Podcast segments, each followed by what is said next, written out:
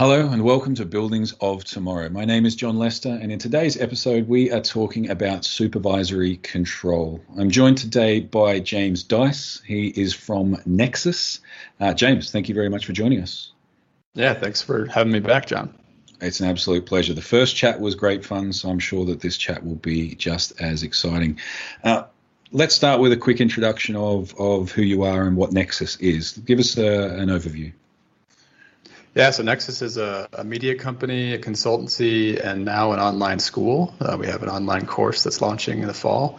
Um, the media company portion is a, a, weekly newsletter, comes out every Tuesday on you know the state of the industry and things I'm excited about that week. Um, and then a podcast on Thursday. So I interview um, CEOs and thought leaders um, about the smart buildings industry and how we can uh, move it forward.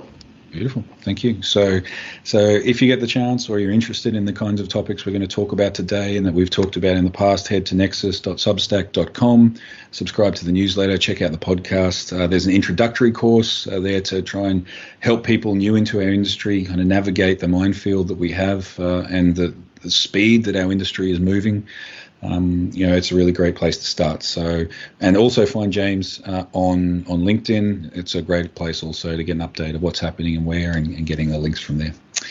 Um, perfect. So today we are talking about supervisory control. James, what what do we mean when we say supervisory control?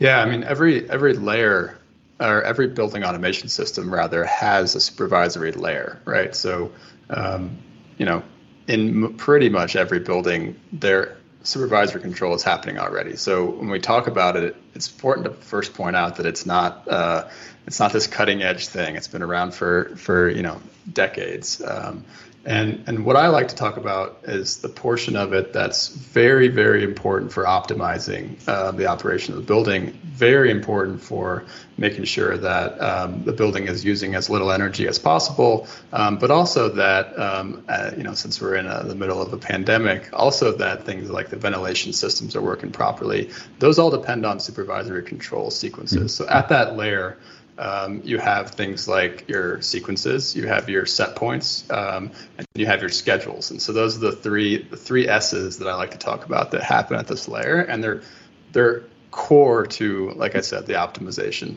of the building.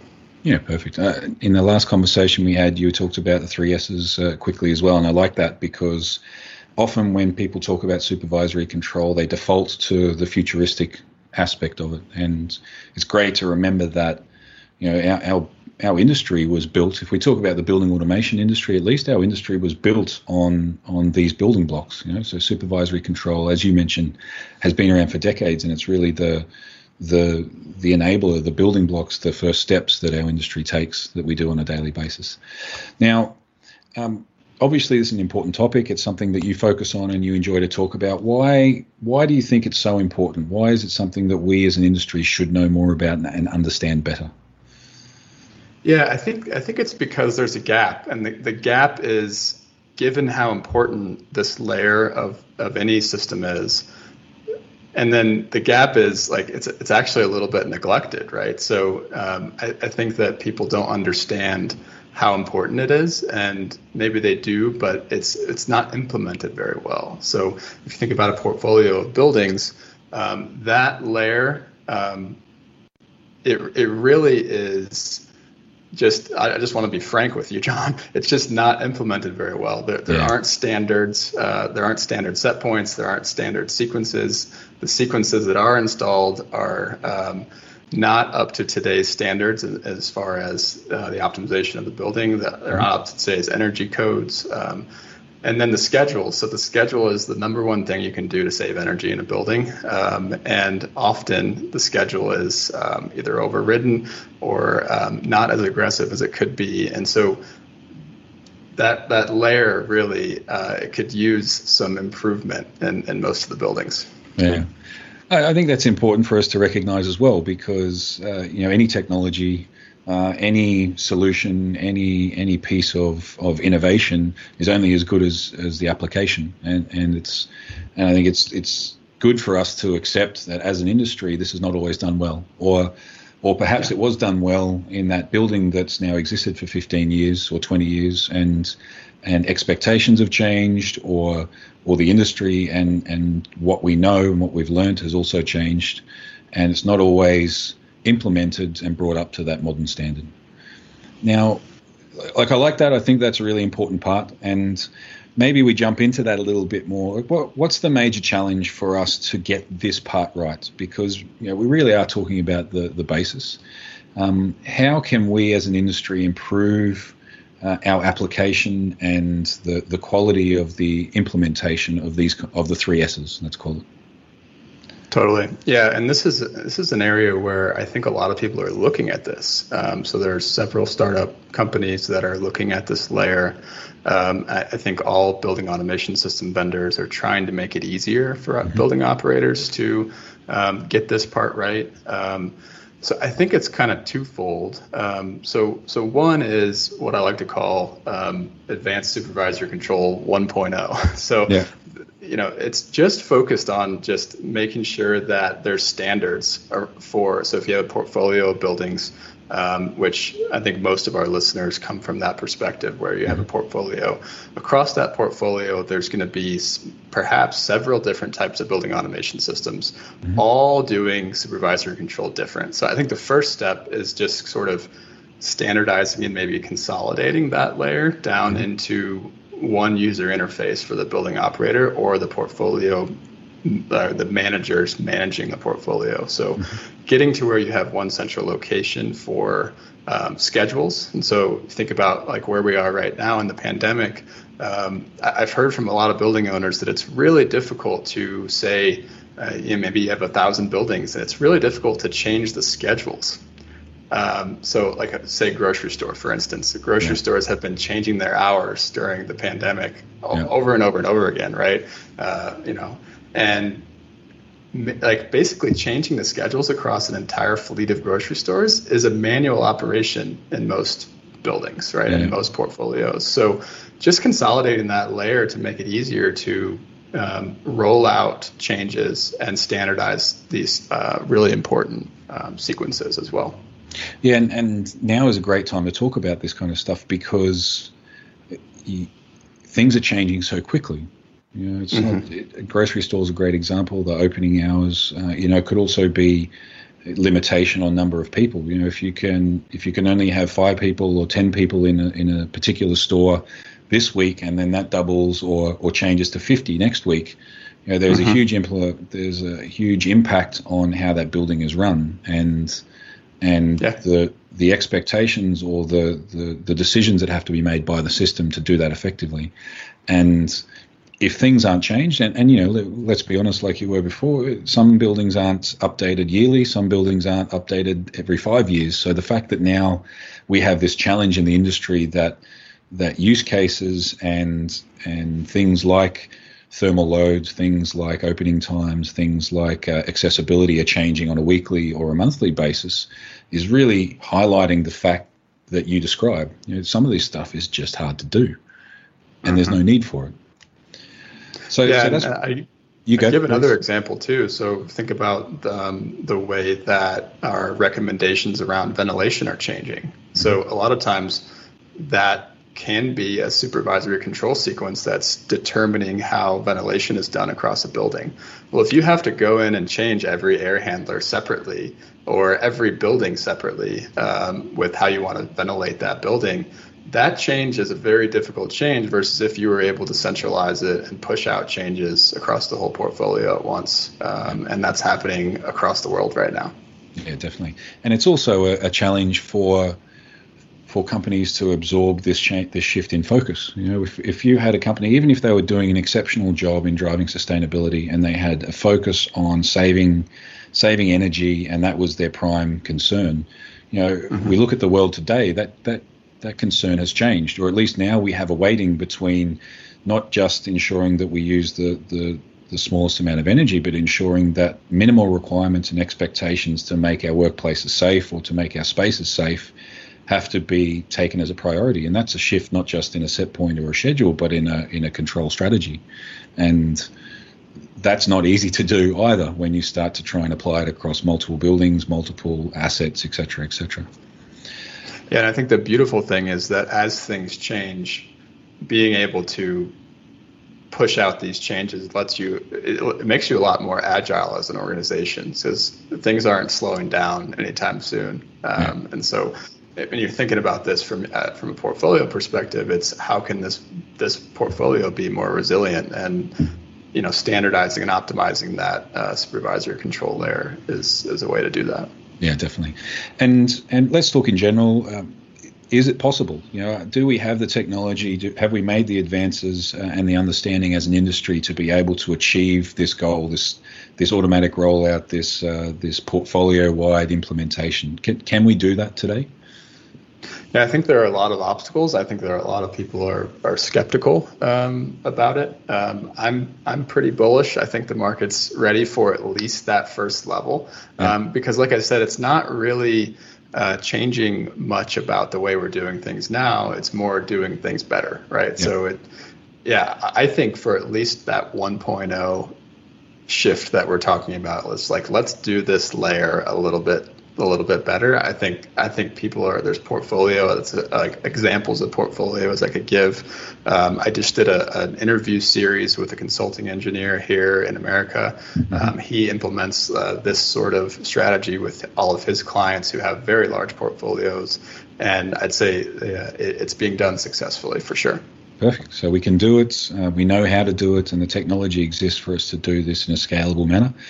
So that's a uh, that's a good challenge for us as an industry to try and work out how can we do that, um, knowing that you know so much of our building stock, so much of the of the chances for us to realise those savings are out there uh, in the legacy world. That uh, you know the brownfield sites that that we need to try and get to and understand how we can make those changes.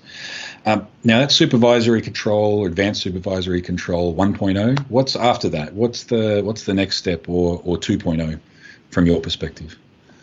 Yeah, great question. And, it, and I think what I didn't say earlier is that this advanced supervisory control is another acronym that, and in an industry that doesn't really need any more acronyms. So yeah. I've, I've been apologizing for the ASC acronym, but there wasn't really something to convey this trend of startups and trend of applications that are really like beyond what the building automation system can do. So when we talk about how 1.0 is it's basically just doing what we've been doing better. 2.0 would be like these newer tools that are popping up on the marketplace that um, they often come with a lot of buzzwords themselves. So it's it's where you start getting into AI and machine learning um, and predicting uh, things like that, where um, you're doing something that was that hasn't been done before, and you're really handing over control of the building to um, you know, an algorithm, right, yeah. for the first time. It's doing things that we might not understand, and so I, I think there's a actually a lot more skepticism of this of this jump, mm-hmm. um, and at the same time, though, there is a lot of potential to it. So. These sorts of technologies, what they're talking about doing is as the building systems get more complicated. Um, so not only do we have all these um, more sophisticated control sequences, we're also bringing on things like distributed energy resources. We're also bringing on things like um, energy storage, right? So your, your, your control sequences in the building are getting a lot more complicated, and they're only going to get more complicated. So what this layer says is, you know, these tools are coming online to basically then predict where the building's going to be at in a few hours and dynamically change the control sequence based on what the building needs to do in the future, right? Yeah. So, and, and, it's really important when you start to think about. I think you had an episode in the past uh, a couple times about um, buildings interacting with the grid. Yeah. Well, that is um, a very difficult thing for a, a control sequence of the past to be able to do. Control sequences of the past weren't really built to weigh all these different factors and make decisions in real time like this uh, that that that sort of interaction is going to require. So ASC 2.0, I would advise people to not totally write it off because I think in order to um, you know, in order to reach some of our goals from a climate change perspective, I think we have to get to where that grid interaction is happening and the modulation of different loads. And this is all very futuristic at this point for most building owners, right? Um, yeah. But in the future, making those decisions in real time to be able to charge the battery or use solar or, um, you know, use chilled water storage uh, in the right way at the right time. Things like that um, are going to be important for getting our building stock to, you know, interact with the grid and make the grid more stable. Yeah, definitely. Uh, you know, we touch a lot of different topics there, and maybe the one I'll grab on is is this complexity. And no matter what you do, no matter how well implemented technology is, no matter how advanced that technology is, when you start to broaden the scope and you start yeah. to interact with more and more components, especially when we start to uh, uh, interact with systems beyond our, our traditional understanding, let's call it, the complexity has to come. Uh, and it's more about us trying to do that sustainably and find a way to still. You know, we talked right at the start of this episode about uh, having systems that make relatively simple changes easier to implement. You know, still trying to maintain that user usability, maintain that simplicity in in in operation while in the background absorbing so many more variables that we have to start to consider. That's a massive change, challenge for us. Uh, mm-hmm. and, and, I like the fact that you say don't write it off because certainly, you know, it's something that let's call it as an industry in general we talk about, but it could be one of those things that we talk about that we don't we don't fully understand or we don't yet completely recognize the implications of trying to trying to deliver this but it's uh, I, tend to agree. You know, I think from at least my perspective, and, and I've been lucky to have conversations with a lot of people that also have this this future focus, and and they're in the same boat. I think it can be done, and it's there for us to recognise and realise some of the savings that we know we need to make, uh, and to achieve some of the goals that you know we have as an industry to to support the activity that we're having as a society, and that's it can be a little bit scary when we start to talk in those kinds of scopes and those sort of areas, but uh, you know we can't avoid it if we want to really have uh, you know, have the implications or the impact that we know that buildings can have. You know, we often banter around. You know, buildings use forty percent of the world's energy. Like that's that. Every incremental saving can have a, a, significant impact when we're able to achieve some of the things that we that we dream about in this this stage. James, thank you so much. I love it. Beautiful. Look at us. Onto it. Um, thank you so much for joining us, uh, and thank you for your time. Yeah, thanks for having me, John. Uh, absolute pleasure. Uh, remember, everyone, uh, if you're interested in some of the topics we're talking about, don't just subscribe to us here at Buildings of Tomorrow, wherever you're listening to us, or check us out on YouTube, but also head to nexus.substack.com. Uh, check out the newsletter, check out the podcast. Um, and connect with James on on LinkedIn so that you can you can see a lot of these discussions. You know, one of the things I really like, James, you've got a really uh, active and and um, conversational network. Uh, there's a lot of people bringing good ideas and, and having having really good and active debates and, and, and in-depth conversations about some of these topics. So, if uh, if you're interested, do yourself a favor, check him out there and, and and participate in the conversation because no matter what we do, uh, it, that conversation and, and the, the collaboration between ourselves and the industries around us is essential if we're going to achieve any of these things that we talked about today. So bring it on. So thank you, everyone. Uh, I look forward to seeing you in the next episode, and we'll see you soon.